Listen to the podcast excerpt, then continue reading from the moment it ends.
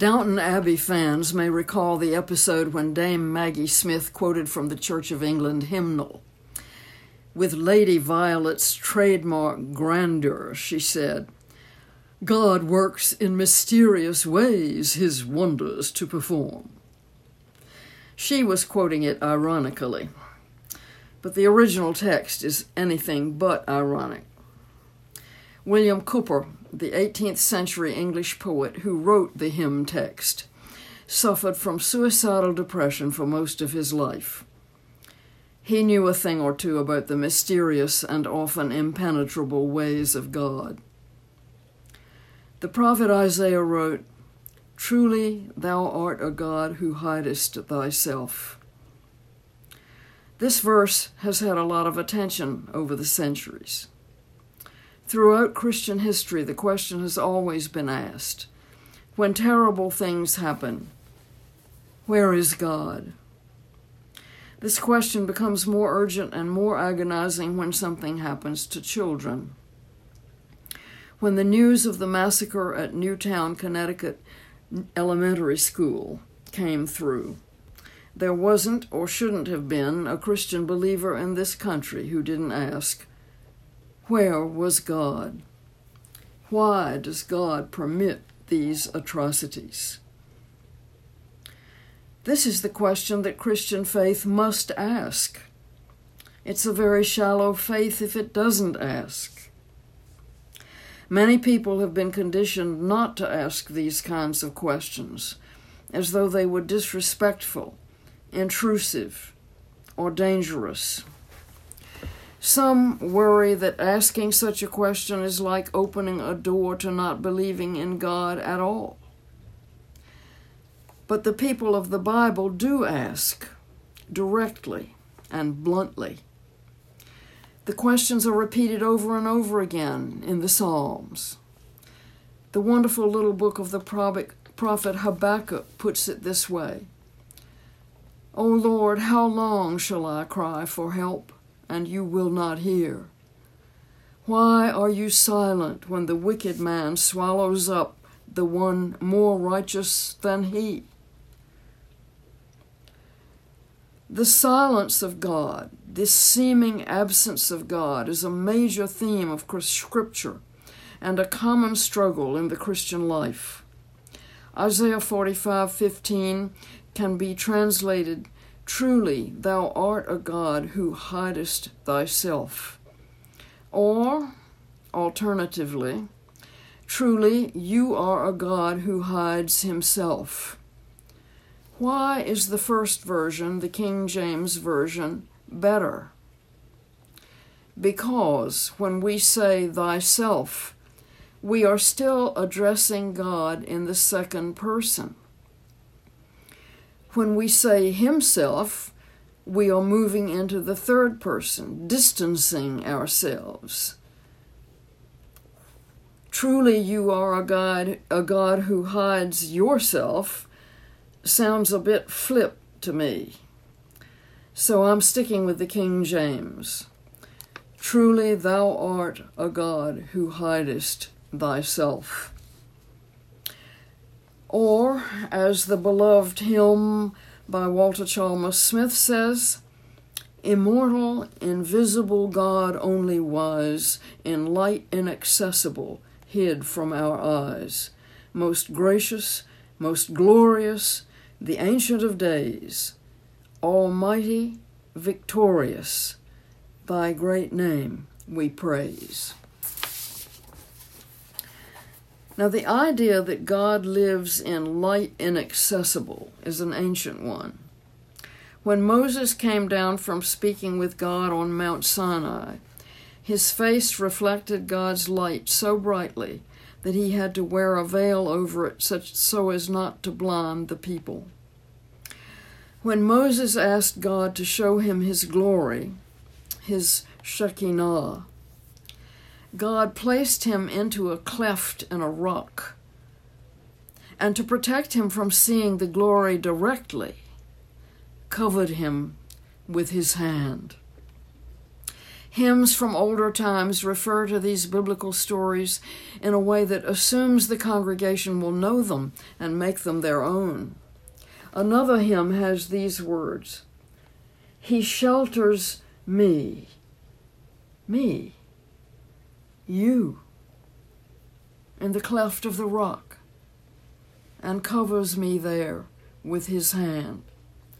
It's a tender personalization of the story about Moses.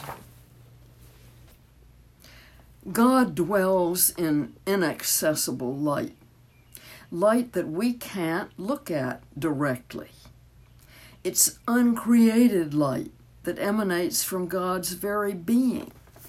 This light, this uncreated light, was already there before God created the light that we see in light inaccessible, hid from our eyes.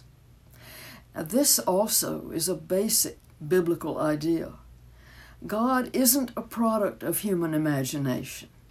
God is not a human wish raised to the nth power.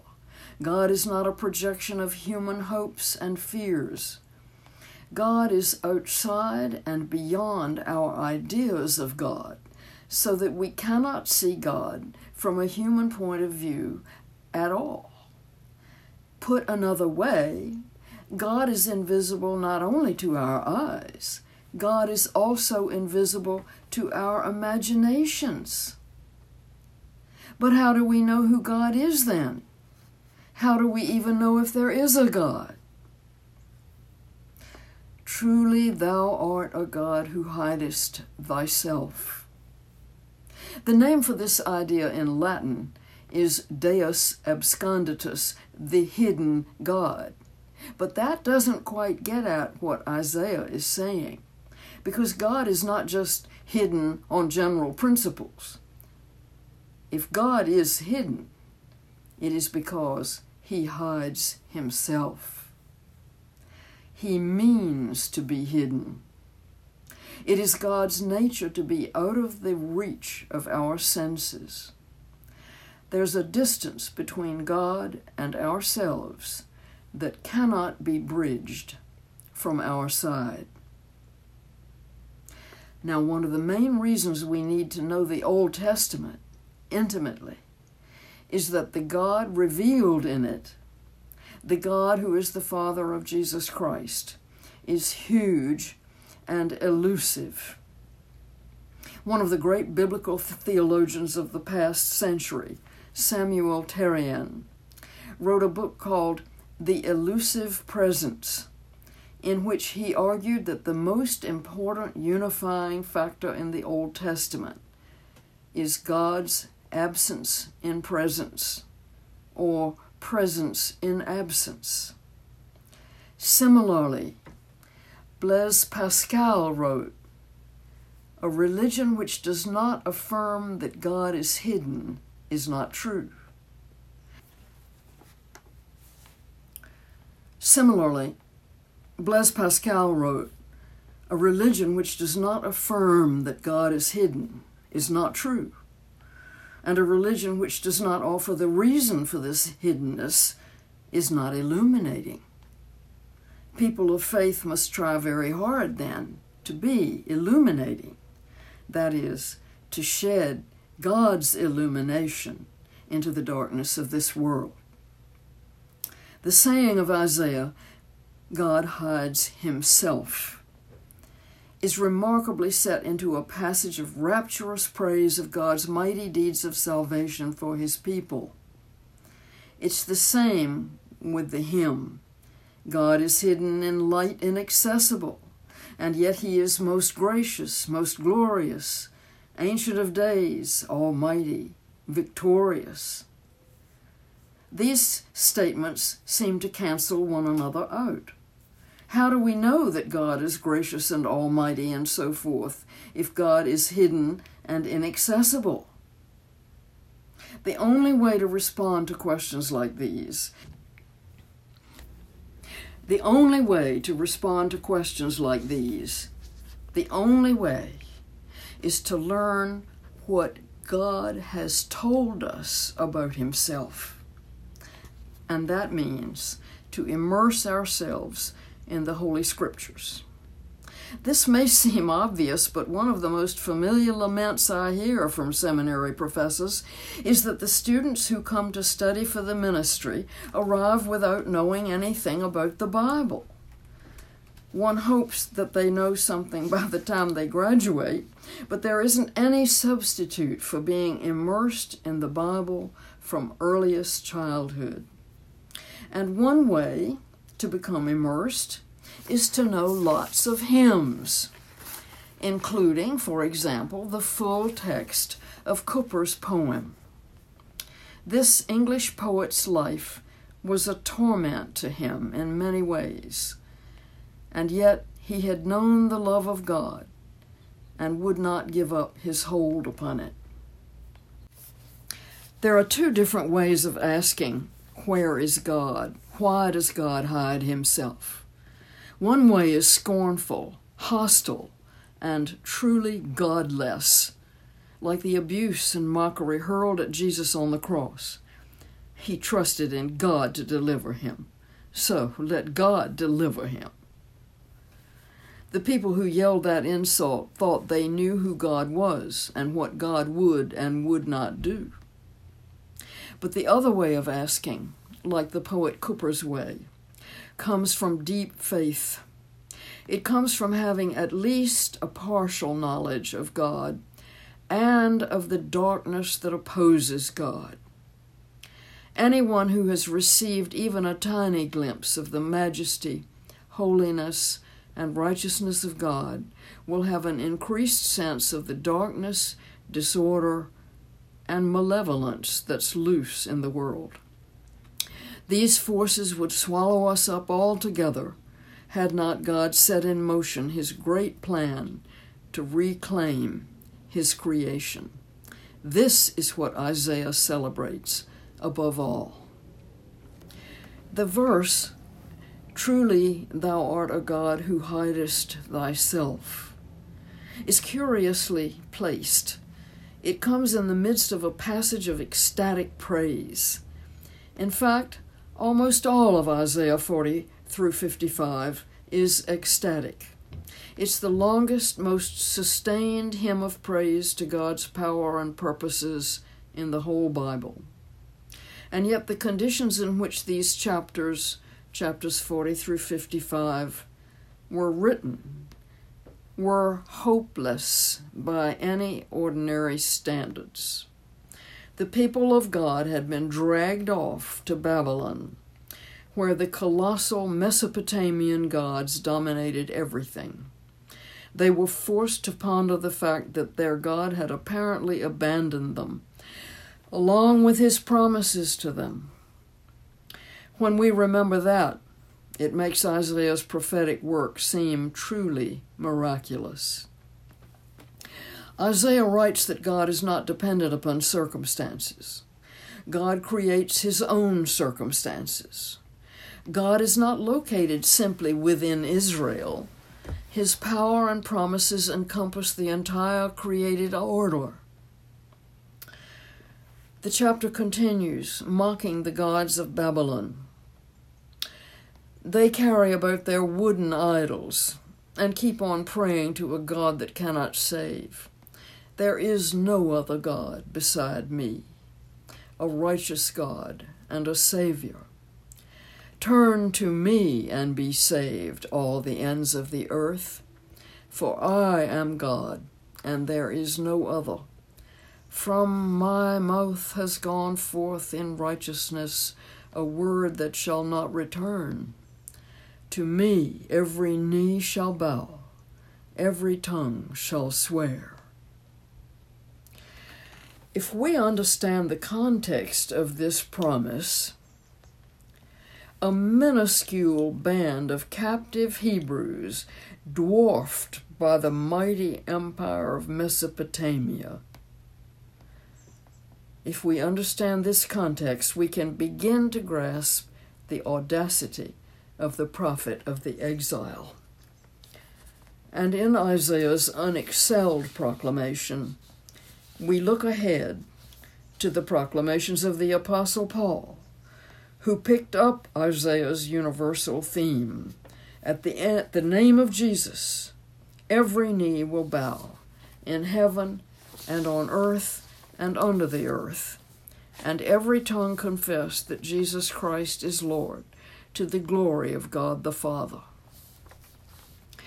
It was widely noted, and noted with skepticism and even disdain by some, that every single one of the funerals for the children of Sandy Hook School was held in a house of worship. This doesn't answer the question of why God did not stop the shooter, that inexplicably damaged and lost young man, when he opened fire at the school. We do not know why God appeared to be absent. What we do know and can affirm is that God was present in this way. He was and still is present in the coming together of those who grieve with the families to bring small lights into the blackness of their grief. They were not alone. Something or someone drew those bereaved families deeper into the midst of the communities that continue to trust God even when God has hidden God's self. Incomprehensible and even offensive as that may seem, God is alive in the faith of His people wherever they are and in whatever condition. The fact that God hides himself in the midst of revealing himself is paradoxically a testimony to his reality. Presence in absence is the theme of his self disclosure. God isn't hidden because we are too stupid to find him, or too lazy, or because we are not spiritual enough. God hides himself for his own reasons, and he reveals himself for his own reasons. If that were not so, God would not be God. God would be nothing more than a projection of our own religious ideas and wishes. The Lord hides himself from us because he is God. And God reveals himself to us because God is love. Does that make sense? Probably not. But sometimes Christians must be content with theological paradox. The Lord hides himself from us because he is God. And God reveals himself to us because God is love.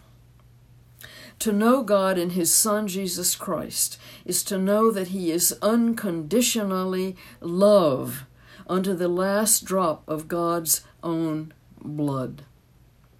In the cross and resurrection of His Son, God has given us everything that we need to live with alongside the terrors of His seeming absence. Many churches do not use the phrase, He descended into hell, in the Apostles' Creed. But for many who have pondered its meaning over the years, it is a central affirmation. In his death on the cross, Jesus, the Son of God, descended into the hell of the absence of his own father. That's what the cry of dereliction on the cross means. My God, my God, why have you forsaken me? He experienced the absence of God his Father as no one else ever has. not even in the greatest extremity, because he experienced it for all of us.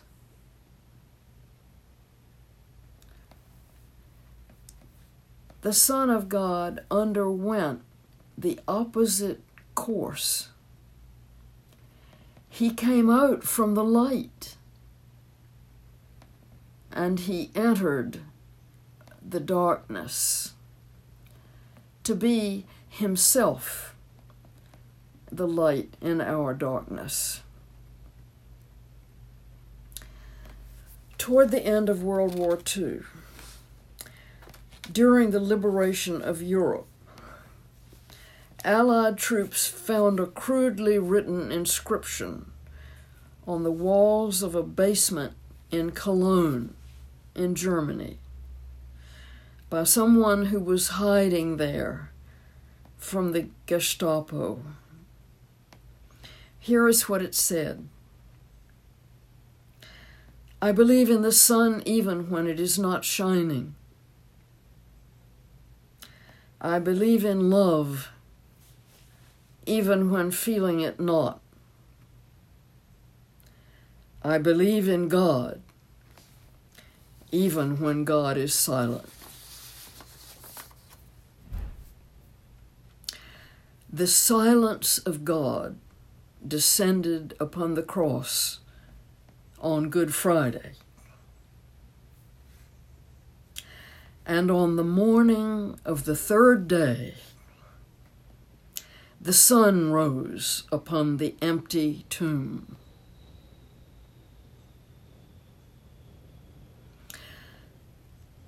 And the writer of Deuteronomy reminds us the secret things belong to the Lord our God,